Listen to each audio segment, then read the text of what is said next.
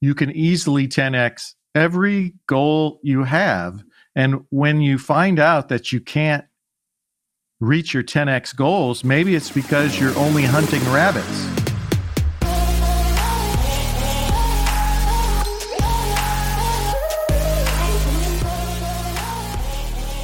What's up, everybody? So, what does it take to be the best? What does it take to be like Michael Jordan? A lot of people think it was just skill, talent, and if you, you know, you've been in a box or you've been looking for something to do during this quarantine outside of growing a beard, you can watch a little show on ESPN called The Last Dance, which was shot in 1998 and they've released it now 22 years later. But it's really interesting to see the greatest player of all time, what really went into making them great. And we hope to share some of that with you today, what we learned from watching it, what it took to get to the playoffs, to win the championships. So, with that, thanks for joining us. Today's show sponsor, Achieve Health Alliance. I wasn't around to watch Michael Jordan. I was very young. He was pretty much done by the time I was 14 or 15, but one gentleman did get to see it, and his name's Craig Lack. Craig? Booyah. Yeah, yeah. I was there, man. It was prime time. I was still living the dream, playing hoops every Saturday, taking my kids to kids club, owning the sports club Irvine, gymnasium.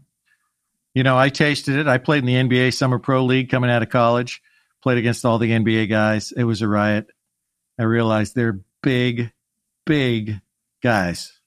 Yeah, big guys. And so Michael Jordan, yeah, he broke my heart. He beat the Lakers but we got over it and got our fair share from from the 80s so you know that was the story the 90s came and he told bird and magic hey it's the 90s your time's over.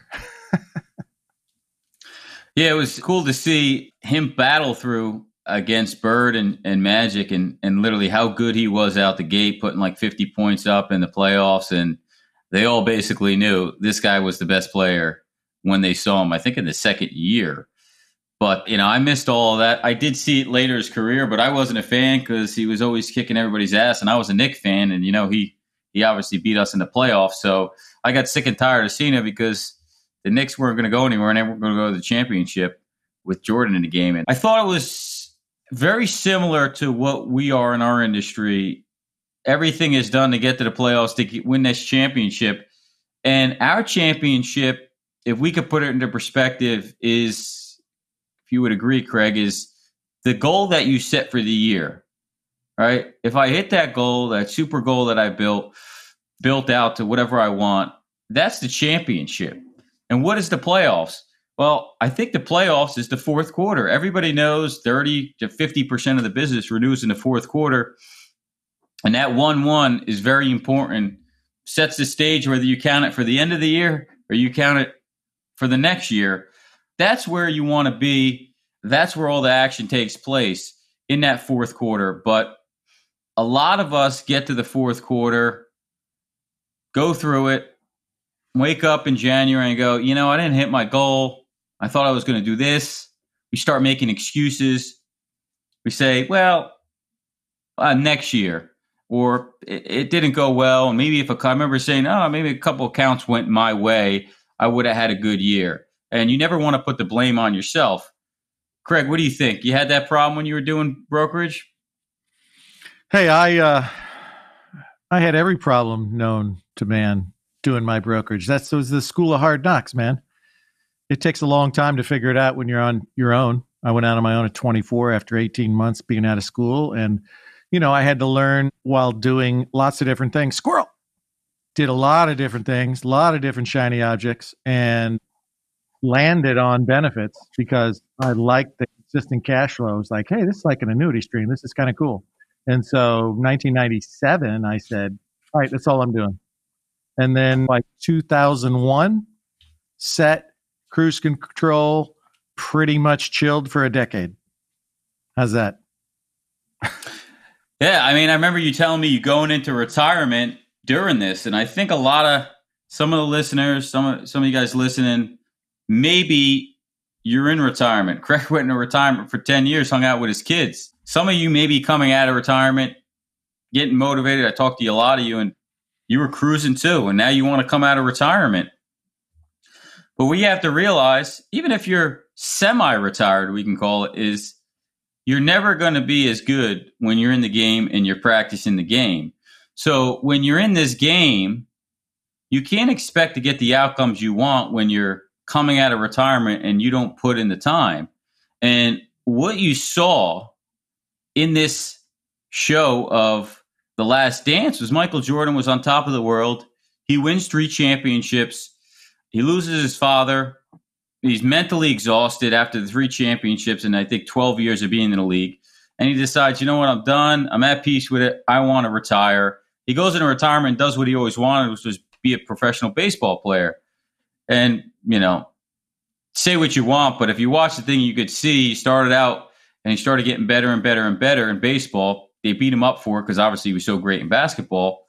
But the reality is, is you fast forward 18 months into baseball. So he missed the first year. I think it was 94. And then you come to 95, and here are the Bulls. They're, I think, 30 and 30. They're a mediocre team. They're just over 500. And one of the players says, Hey, come on, why don't you come join us and, and practice with us at the center? Everybody would love to see you. So what happens, of course, he, he practices once, he practices twice, he practices three times his size. You know what? I'm coming back. I'm coming out of retirement. I want it again. So you fast forward into the playoffs year.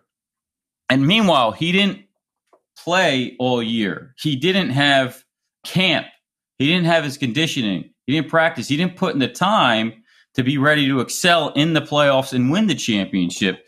So what happened? He comes back at 85%. It's round two. They get beat by the Orlando Magic, who Horace Grant was on his team two years before. And, you know, so that really burned him up.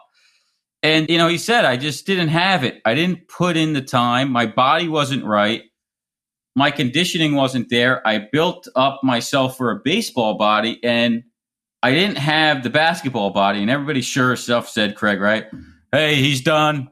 He can't do it. He's not the same player. right? I mean, were you, you what was going yeah. on then? when that happened? Yeah, just just no, constant well, doubt. Just some additional background that wouldn't be in the story, but for all of the non-Chicago fans, there was a conspiracy theory at the time that Michael Jordan and Commissioner David Stern made a deal because Michael Jordan was a prolific gambler.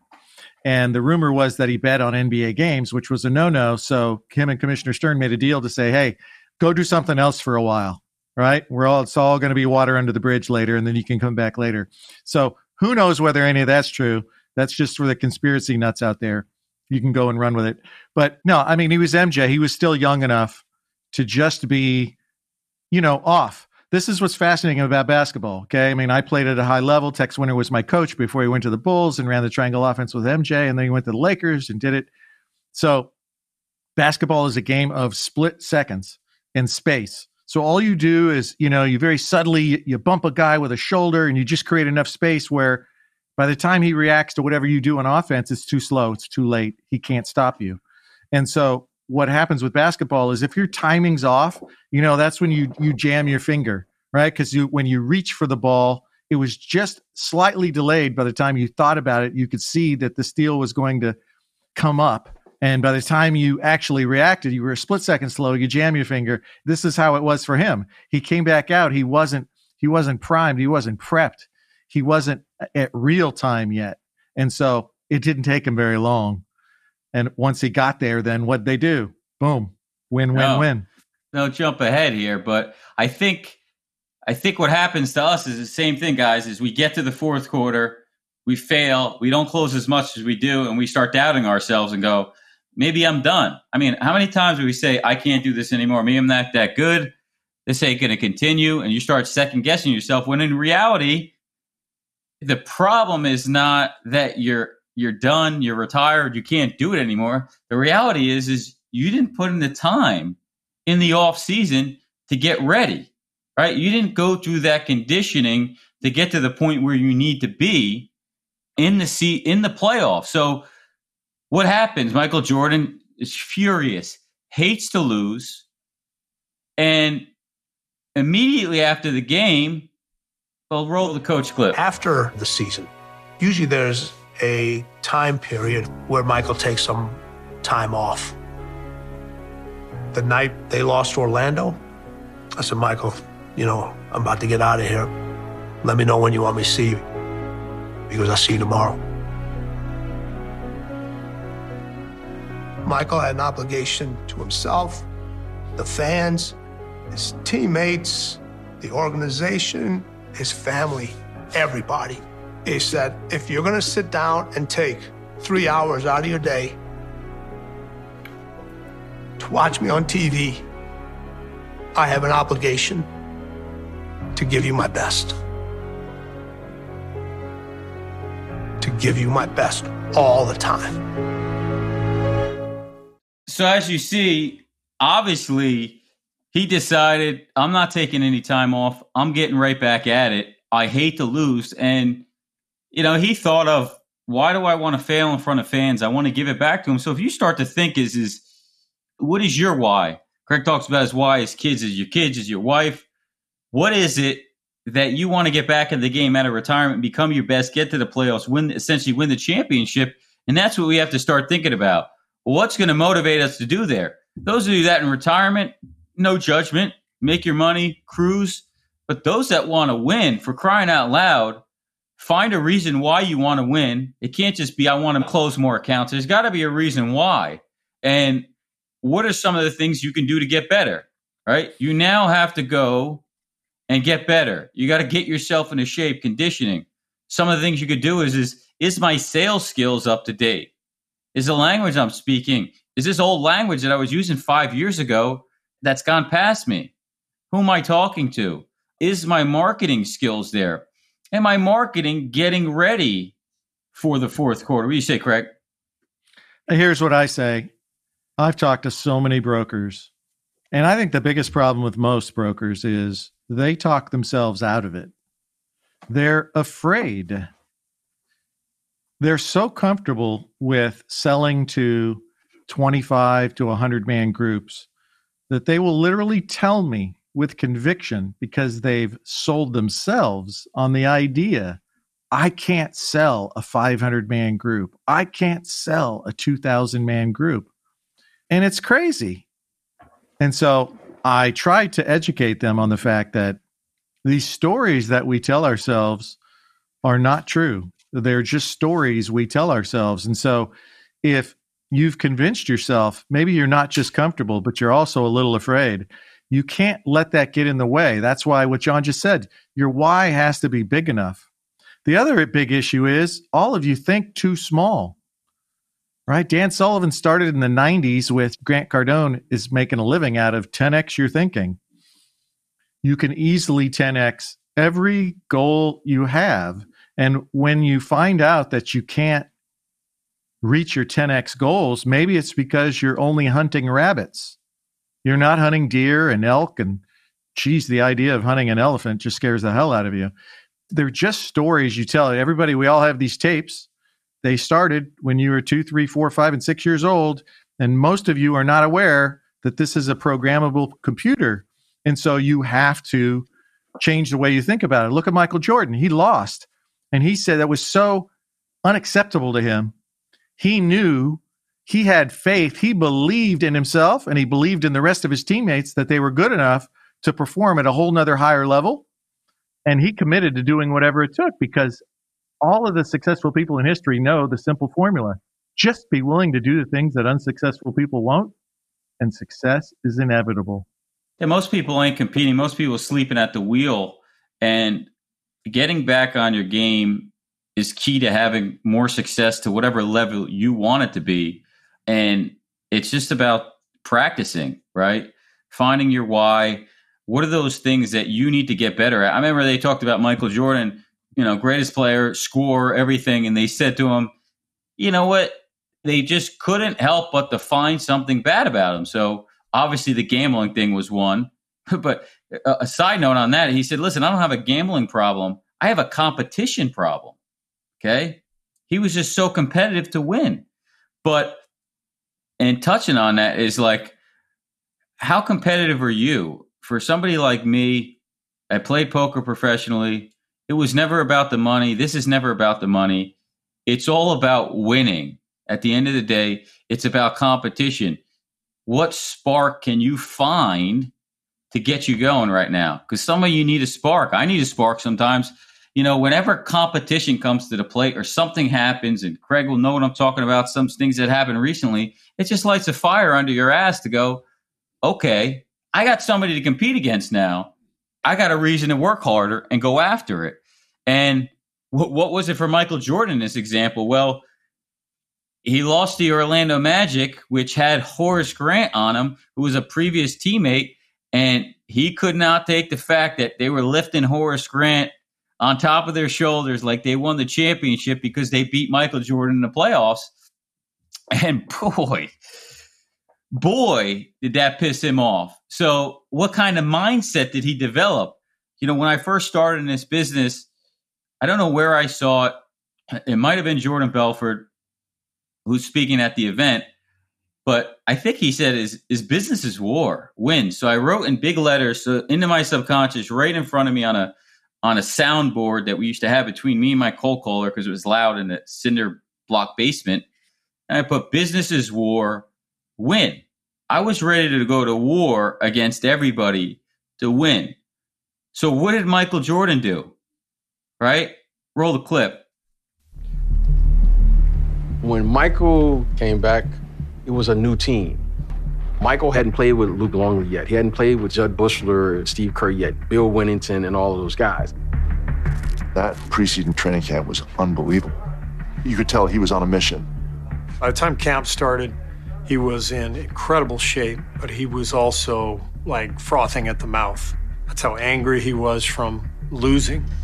So every day at training camp was just a war. Every day was a battle and um, he talked a lot. I wanted them to understand what it felt like to be in the trenches. And if you don't understand, then you're not going to respond when the war starts. Steve and Luke, all those guys, they come in riding high on the three championships that we won in 91, 92, and they had no, you know, anything to do with it.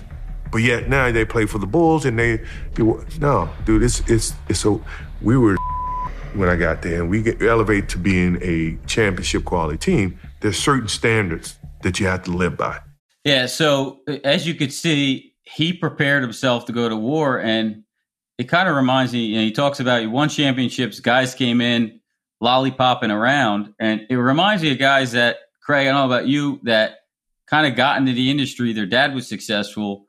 They come in. It's not so hard, and they don't know what it's like being in the trenches. So, you know, they weren't there. So he was upset about that. And he had what he had to do, he had to bring them there. So those that maybe came in the agency later that their father started, maybe it's time for your father to kick your ass a little bit and get you back into the trenches, or they already have to get you to where you need to be to win the championship because essentially that's what you're going to see happen. You say, Craig?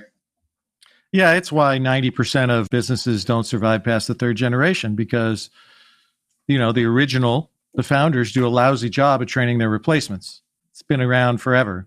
And so, you know, MJ was making a great point, right? So Orlando beat him in the second round and celebrated like they won the championship. So MJ knew, hey, man, we shouldn't have lost, but we weren't prepared. So he took responsibility. Orlando, of course, didn't go on and win a championship right? Premature evaluation prevents conception, and premature celebration usually prevents championship. So he knew the formula, he knew the game. And so listen to what he said. I had to get their minds ready. It reminds me of the great time I had doing paintball with the kids, 2005 to 2010. So in paintball, you played 10 games Thursday and Friday to figure out who played on Sunday. And you had Sunday paintball. That was everything. If you couldn't play Sunday paintball, you couldn't win championships we won many, many championships. And so our kids were tested. And my theory, when I trained them, they were, you know, 15, 16. And then, you know, I was done with them by the time they were 20, 21 because they wouldn't listen anymore. And girls were a big deal. So I taught them how do you make a diamond? You take coal and you put it under a ton of pressure over and over and over again. So our first two years, we played at least one or two tournaments every month. They got their asses kicked. And it was great because eventually they understood how to win, how to play in crunch time. And that's what MJ was trying to teach these new guys was in the last 3 minutes of the game, that's when it's won or lost. And the guys who were going to blink, the guys who were going to doubt themselves because they really weren't believing they could beat Michael Jordan Chicago Bulls, that's when they'd miss the open shot. That's when they miss the free throw. And so it is really truly in a game of professional athletes where they're all fantastic athletes, the difference, that 10% difference, it's all above the shoulders. It's a mental game. That's what makes the true champions. It's not physical. Same thing goes for our yeah. business. It doesn't matter if you have six people in the room, like a big box chain store, and go, well, here's our farm d here's our ERISA Council, here's our communications expert, here's you know, blah, blah, blah, blah, blah, right? You can compete against that if you prepare better and change the playing field so they have to compete with you on a different level than where their strength is. And he talked about getting yourself into gear and shape and his team. I mean, a lot of you guys have teams behind you. Are you a prospect and you have a consultant that kind of comes out with you and helps you with the information? Are they on their game? Is your account manager on their game to renew accounts, to get the proposals, the quoting out, get the proper stuff? I mean, I teach my guys now is like, you need to go through the proposal before you ever give it to me and start thinking of how do I beat, even on renewals, Craig, is always like, I want you to look at this like we're going after a prospect. Here's the renewal. Tell me how you're going to beat my renewal, right? That's going to protect me on a renewal because it's, it's somebody outside trying to compete against me. There's always somebody knocking on the door to take your account and competing. I always said when I was doing retail, which I'm not anymore, I was on my game. I knew the market better than anybody. I didn't think anybody could beat me or worry about losing a renewal outside of my control. And when I went in there, I always felt like I was a bet and I put myself in the best position to win those accounts and, and have a good year and win the so called championship, which would be hitting your goal. It reminds me of when I played poker and I would take some time off. I would play four to five times a week usually. Actually, when I was full time, I probably played five to six. But after that, when I was semi part time, whatever, I would play four to five. But what would happen was is if I took two days or God forbid three days off in a row, I was a completely different player. I lost my edge. What does that mean? That means I wasn't practicing every day. So the question becomes is how do we get prepared for the fourth quarter? Right? Practice. What is practicing? You can go on meetings with smaller accounts. Are you cold calling? Are you teeing up meetings and practicing your new pitch? right? We're always refining the talk, the conversation. It's Corona going on right now. What can we utilize in our talks right now that that would work? So we had a call with a consultant today that we were we put a proposal together for, and we just said I said, listen, this is a car dealership. Your your story is cash flow here, Mister Employer. How many cars have you sold in the last two months? How does that affect your cash flow? What if we could take the hundred and forty thousand $40,000 a month that you're spending on healthcare, if I could cut it down to 40 for the first two months and delay 60 days and have a free loan for 60 days for about $200,000, is that something that would be helpful to keep the business afloat? Right. So I started to come up with a new talk based on the timing. And now that pitch has to be practiced and refined to get it to work. It's not going to just work and come out smooth the first time. It's got to be practiced over and over and over if you want to win. What do you say, Craig? Yeah, you're absolutely right. Nothing just happens overnight. And if you don't know how to discover it, learn it, teach yourself, you got to pay somebody to get you through the learning curve as fast as possible because that's the fastest way. A lot of people don't have enough prospects. And so you got the added pressure of maybe doubting that you could sell a 350 man group and then something goes wrong, your laptop doesn't work, and, and all of a sudden it just starts to eat away at your confidence. And those are all things where if you have enough reps and you have enough practice, you'll get over that stuff. So you'll overcome those challenges and not lose your confidence. It reminds me of uh, one of our favorite consultants, advisors, called me up one time after Craig had done, I think, five calls with a prospect talking about Cyra. And he said, You know, I don't know if Craig's doing this right. We haven't got any accounts yet. I said, It's five groups. How could you judge that on the sample size? And sometimes it's the same thing on the benefit size where we're like, this isn't working. Well, what's your sample size? How many times have you gone to bat? How many times have you tried this to see if it works? If you go and you have 15 meetings a year or 20 meetings a year, what is your, how good do you think you are? Instead of practicing well, you, every day. Are you talking to the right buyer? Right? Hey, Allen Iverson at the same time, right? He had the world famous quote his coach was busting his balls because he working wasn't working hard enough in practice. And so the Iverson, you you can watch the old sports videos like practice, practice. You know, he just keeps saying it over and over again. Coach is on me because of practice. I mean, now keep in mind this guy was six feet tall, and back in the days when real men wore shorts in the 80s and 90s, not the stuff they wear today.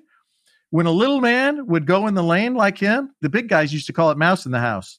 They'd beat the shit out of you and go, boy, don't bring that in here. Right. So they would foul you hard. And that was part of the game. I mean, the 90s was semi football with your old brick Knick fans. Uh, and Allen Iverson was such a stud in the games. I mean, hell, he was MVP, six feet tall in the men's league, right? And he got busted because of practice. So you got to find out, right? Are you selling to the right people? Because it doesn't matter how many appointments you have. If they're the wrong person who can't make the decision, you might as well walk over to the wall and beat your head against the wall. It's pointless. You're selling to the wrong people. So a lot of it depends on being at the right place at the right time, talking to the right people, having the right tools, the right strategies, the right tactics, the right talk, the right attitude. Right? I got a call from my buddy today. He said, "Well, oh, the oh, the broker wants to send him uh, some logos of clients," and I said, "Hold on. He just told you to go fetch a rock. I don't fetch rocks. Right. And so a little more explanation, but you know, that's the kind of attitude. Watch the old show we did. No is a complete sentence. Most of you are afraid of your own clients, let alone the prospects. You have to learn how to make a prospect treat you as a peer, not a vendor to be toyed with and dissed and ignored. Yeah you know, I remember you telling me I was all pissed off about a group, and you go, "That's not the problem. The problem is you don't have enough prospects. Because if you had enough prospects, you would shake it off, and you wouldn't be thinking about this." You know, today we got noticed that we we thought we were going to get some groups, and two of them turned out to be no's, and they were somewhat we thought were at least one was in the bag. And I told Zach, our sales guy, I said, "Who gives a shit? There's 12 more on the board that are opportunities." It doesn't affect us that much. But if that's all that you got, then you can't win. So the marketing time is now. This is probably again. I, I said this when it, when Corona situation started. This could be the greatest time ever for people that take advantage of it. What are you doing to refine? I talked to my buddy Trace McConnell. He says we're working on our marketing stuff. This is a time to work on your marketing to create opportunities for you later in the playoffs. If you want to win, that's what it takes. I understand if you don't want to win, but if you expect to win, there's practice involved. There's all these different things that we do and we forget about. We just self doubt ourselves thinking, ah, I'm not that good. Well, it's not really that. You just have to backtrack and look at what didn't I do? It's like when cold calling. If I didn't have enough meetings or close accounts, it's because I didn't have enough meetings. You go back and you look how many calls were dialed, right? What does winning look like? Rich, roll that clip of winning.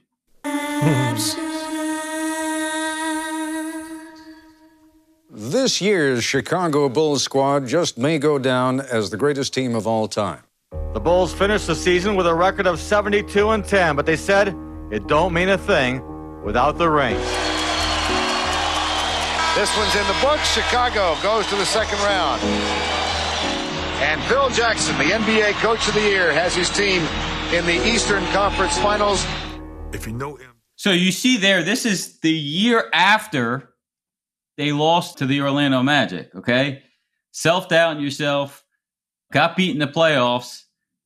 He should retire. Maybe he doesn't have it. The next year, the next year, they were suggested that they were the best team ever. They won 72 games that year. Nobody ever did it. The most ever was won was 69 the very next year. Okay. And what did it take? You saw what he talked about and what he did. So those of you that aren't having a good year last year, you could have it this year. I talked to a consultant, literally called me before the show, and I told him what the show was about, and he said, you know, that's funny. It's it's what happened to me is is I had a down year and what I did was is I said, you know what, I'm not going to do this. And I put myself to work and I got up at 4 a.m. every day and I had a million dollar year the next year. And then what happened? Well, he won the championship and he decided, I'm going to cruise. I'm going to go into retirement somewhat. And he didn't have that year again next year. And what did it do? It pissed him off. He says, shit, that's not happening to me again. I'm used to winning the championship. Now he went back to work, and this year he's already rocking halfway to that million dollar goal because he put in the time. That's the difference. You take the same person one year to the next. All it was was I worked harder here. I didn't work as hard here, and the outcomes show it. You see it there in the year that the Bulls had in 72 wins. You remember that year, Greg? Oh, yeah. It was crazy. Nobody had ever expended that much energy to win that many games. Because you got to remember, for nine years, my client had a suite at the Staples Center. So for nine years, I went from Orange County to LA, went to games, entertained at a suite in the Staples Center. We had 20 people we could put in that thing, and we would rock it, right? And I could just market all night long until the last six minutes of the fourth quarter. Because primarily in the NBA, till you get to the last few weeks of the season, you only got to watch the last six minutes of the fourth quarter, man. That's when they start busting their ass. And then in the playoffs, it's an entirely different world. So the fact that they I mean they just steamrolled people, they cruised to that 72 and 10. You saw what happened with Golden State Warriors recently, right? So they beat the record, but they expended so much energy. See, here's the mind shift. They just wanted to break the record, not realizing that they expended so much energy. But by the time they were 15 games into the playoffs, they were gassed. They were out of gas and they lost the championship. They missed the whole point, right? I don't know that the Bulls had the intention when the season started to have the best record. It just happened. And then, of course, their whole goal was it doesn't mean anything unless we win the championship. And Golden State didn't exactly understand that and paid the price. It's a good story. Eyeing a prize here, guys. Listen, we're just trying to help you guys motivate you a little bit, let you know that just because you had a bad year last year, the year before, you've been in retirement, you could still come out of retirement. You see it. You got to the place where you are for a reason. You've already had success, most of you. And the main goal is the championship. That's where everybody wants to go. So why don't we end it there, Craig? We're going to play the clip from the championship and we'll close it out with that, guys.